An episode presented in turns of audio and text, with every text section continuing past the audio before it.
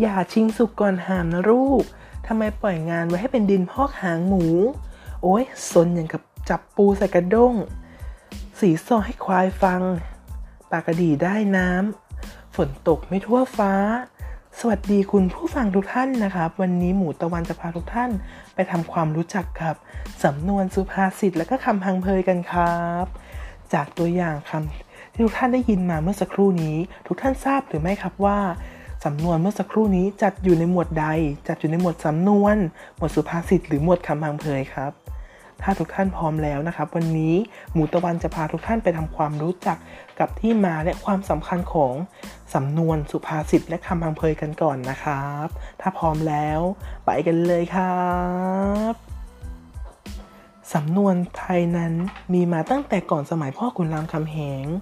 ถ้อยคำหรือข้อความที่กล่าวสืบต่อกันมาช้านานแล้ว มีความหมายไม่ตรงตามตัว หรืออาจมีความหมายอื่นแฝงอยู่ สันนิษฐานกันว่าสำนวนนั้นมีอยู่ในภาษาพูดก่อนที่จะมีภาษาเขียนเกิดขึ้นในสมัยสุขโขทัยนั่นเองนะครับ เมื่อพิจารณาจากข้อความในศิลาจารึกของพ่อขุนรามคำแหงมหาราชแล้ว ก็จะพบว่ามีสำนวนไทยปรากฏเป็นหลักฐานอยู่ เช่น ไพร่ฟ้าหน้าใส ซึ่งมีความหมายว่าประชาชนอยู่เย็นเป็นสุขนั่นเองนะครับสำหรับในหนังสือสุภาษิตพระร่วง ก็มีเนื้อหาเป็นสำนวนไทยที่ยังใช้อยู่ในปัจจุบันมากมาย เช่น เมื่อน้อยให้เรียนวิชาให้หาศิลเมื่อใหญ่ หนังสือกฎมนเทียนบานกล่าวของเก่า ก็มีสำนวนไทยปรากฏอยู่ นอกจากนี้วรรณคดีไทยต่างๆ ตั้งแต่สมัยอยุธยาเป็นต้นมา ก็มีสำนวนไทยปรากฏอยู่อย่างมากมาย เช่น เรื่องขุนช้างขุนแผน เรื่องลิลิตยวนพ่าย เรื่องลิลิตพระรอ เรื่อง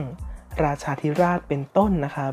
สำนวนเป็นเรื่องที่สำคัญเรื่องหนึ่งของภาษาไทย เพราะเป็นคำพูดที่กันกองขึ้นเพื่อความสละสลวยของภาษา เป็นถ้อยคำที่คมคายกว่าคำพูดธรรมดา เป็นคำพูดที่รวบรวมใจความยาวๆ ให้สั้นลงได้ จึงทำให้ผู้ฟังสามารถเข้าใจได้ง่ายนั่นเองนะครับสำหรับสำนวนไทยเป็นสิ่งที่ทรงคุณค่าที่บรรพบุรุษได้สร้างสรรค์สั่งสมและสืบทอดสู่ชนรุ่นหลัง เป็นมรดกความงดงามแห่งภาษาไทย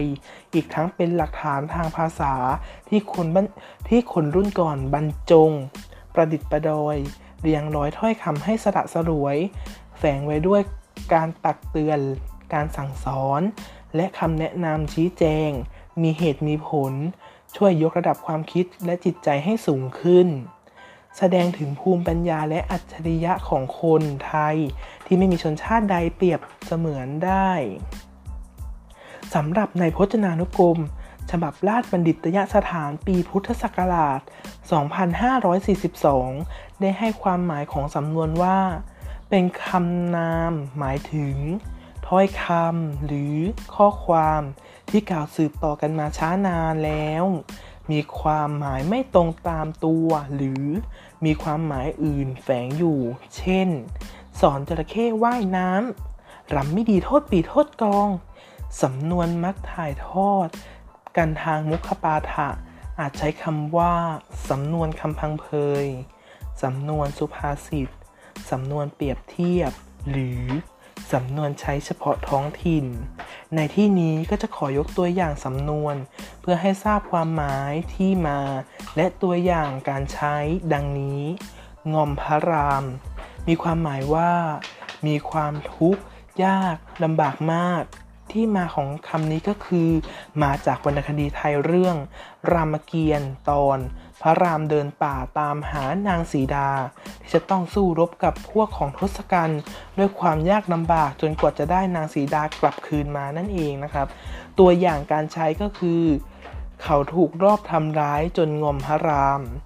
และสำหรับ EP ต่อไปนะครับ หมูตะวันก็จะมาพูดถึงความหมายของสำนวนสุภาษิตและก็คำพังเพยเป็นลำดับต่อไปนะครับสำหรับวันนี้ พี่หมูตะวันขอลาไปก่อน สวัสดีครับ